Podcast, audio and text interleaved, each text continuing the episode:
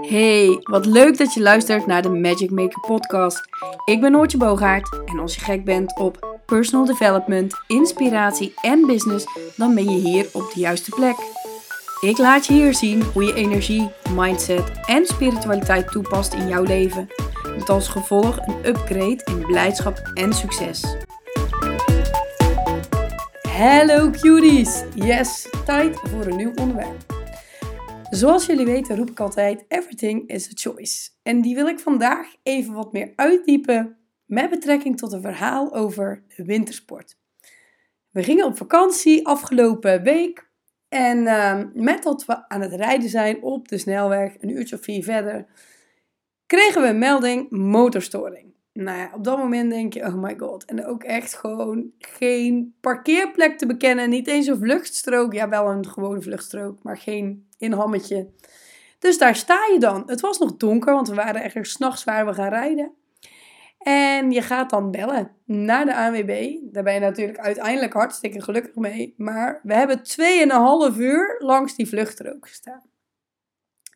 En waarom haal ik dit voorbeeld aan? Dat gaat over mindset. Je staat aan de kant van de weg. We hadden drie kids bij op dat moment. Die jong zijn natuurlijk. En je hebt enorm lawaai. Je zit niet in de auto, het was koud. En dan kun je negatief gaan zijn. Maar op dat moment ben je gewoon positief. Denk je van oké, ze zullen vast snel komen. Je gaat die kids entertainen. Die hadden ondertussen ontdekt dat inderdaad vrachtwagens dus gaan tuteren langs de weg. Er werd na twee uur tijd wel even gevraagd van mogen we gamen? Want ja, dat is natuurlijk belangrijk op het moment dat je je verveelt.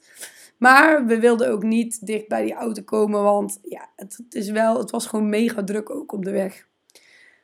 AMB aan de lijn gehad en ik heb ook elke keer gezegd, joh, ik zeg, uh, doe me maar een Porsche Cayenne als vervangend vervoer. Die hebben we natuurlijk niet gekregen. Maar weet je, op het moment dat je op die manier de humor er een beetje in houdt en gemotiveerd blijft, dan merk je dat je dingen ook langer kunt volhouden.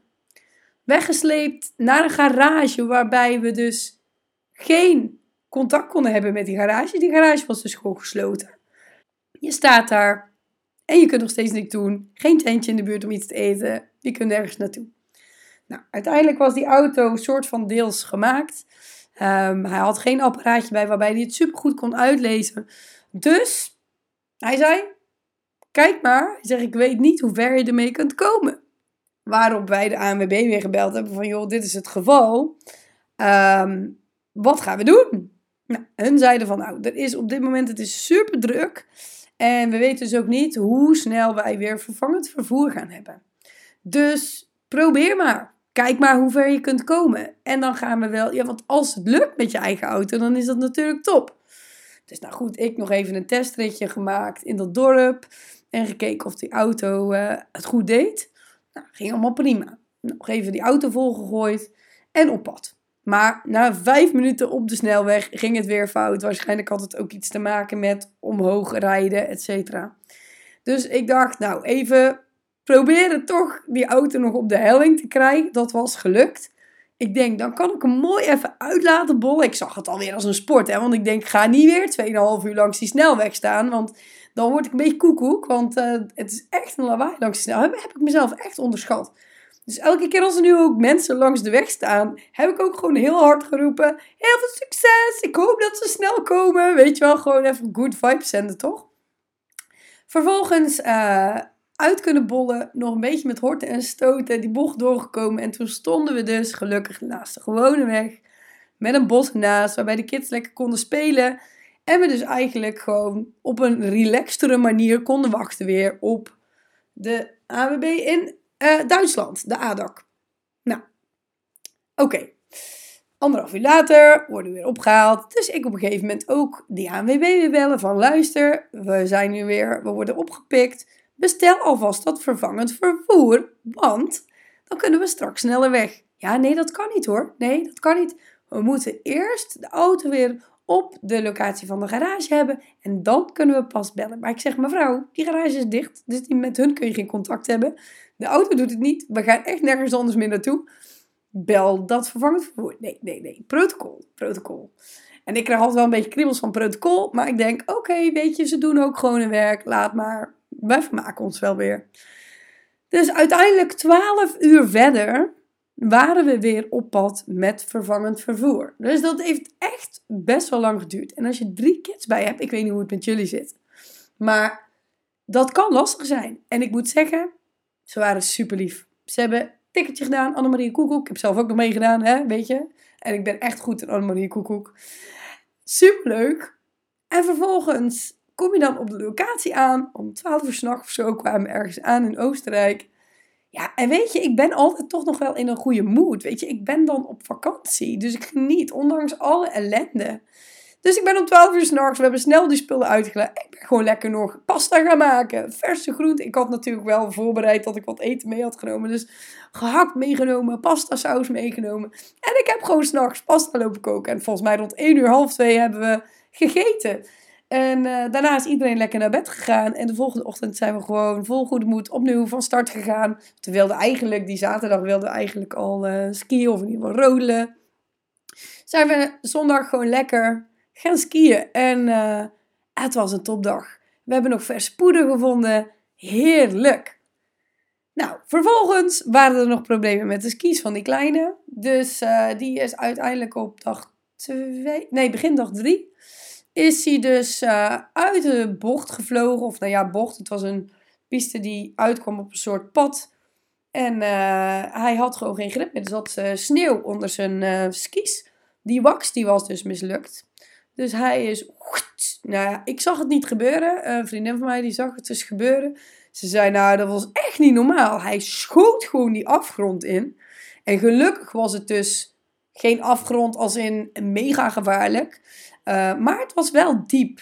En uh, hij heeft zich vast kunnen pakken dus nog aan een ijsblok. Gelukkig is hij sterk en handig. Um, en moest ik hem dus uit dat sneeuw gaan halen. Dus ik heb mijn rugzak afgegooid, skis afgegooid. En ik ben heel voorzichtig ben ik daarin gegaan. Ik zakte echt helemaal weg tot mijn liezen. Dus het was, het was wel serieus diep. En uh, geholpen om die kleine... Ik heb zijn skis niet uitgedaan. Want ik dacht, als hij zijn skis aanhoudt... dan heeft hij meer grip. En kan ik hem snel naar boven krijgen.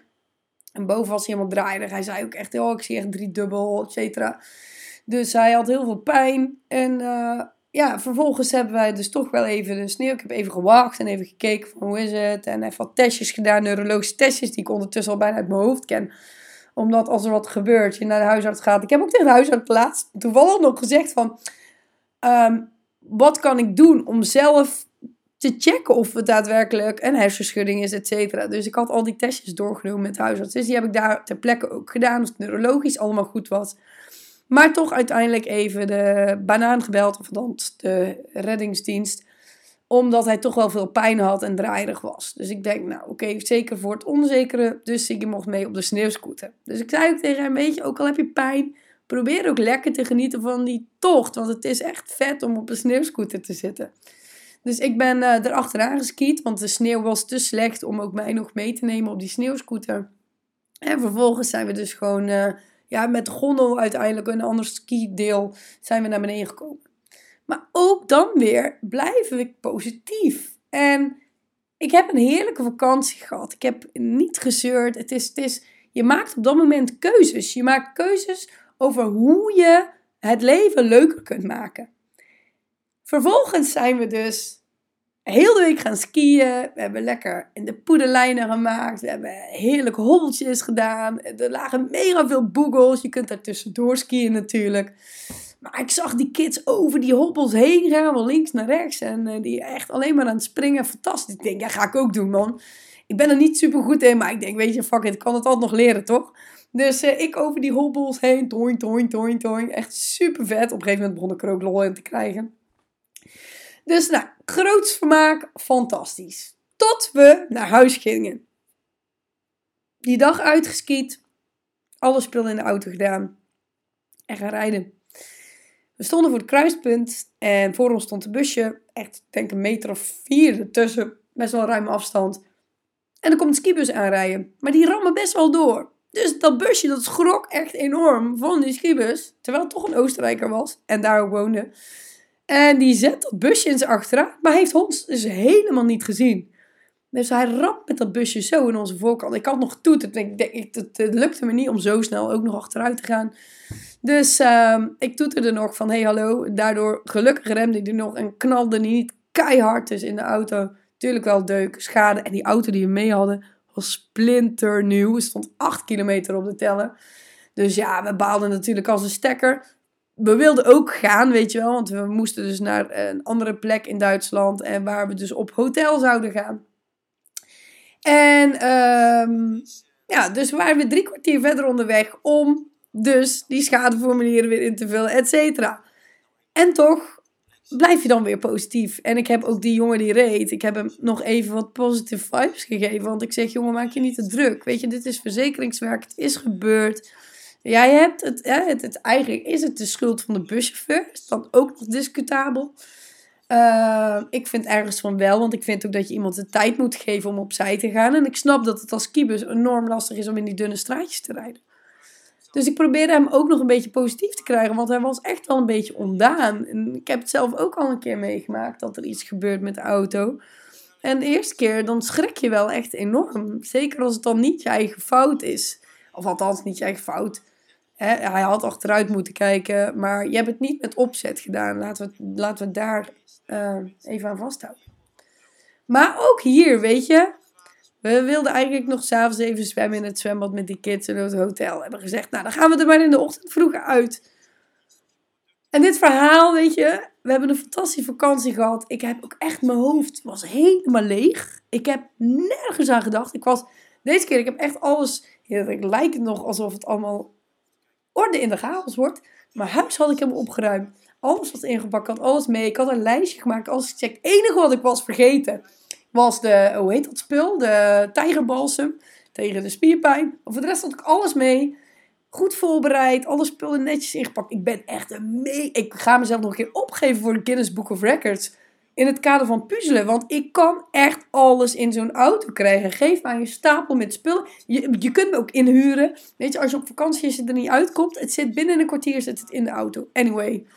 Dus uh, ik was goed voorbereid. Uh, vakantie lekker gehad en mijn werk allemaal goed afgesloten. En ik was rustig. Ik had niks in mijn hoofd. Ik heb nergens aan gedacht. Ik heb het gewoon alleen maar heel leuk gehad. En uh, toen op de terugreis ook. En ik bedacht me toen ik thuis kwam van... joh, wat is mijn leven eigenlijk toch ook wel gewoon mooi. Gewoon zo is het ook wel gewoon mooi. Ik heb echt fantastisch leuke dingen. Leuke mensen omheen. Een ontiegelijk grappig, leuk, ondernemend kind. En ik geniet van alles.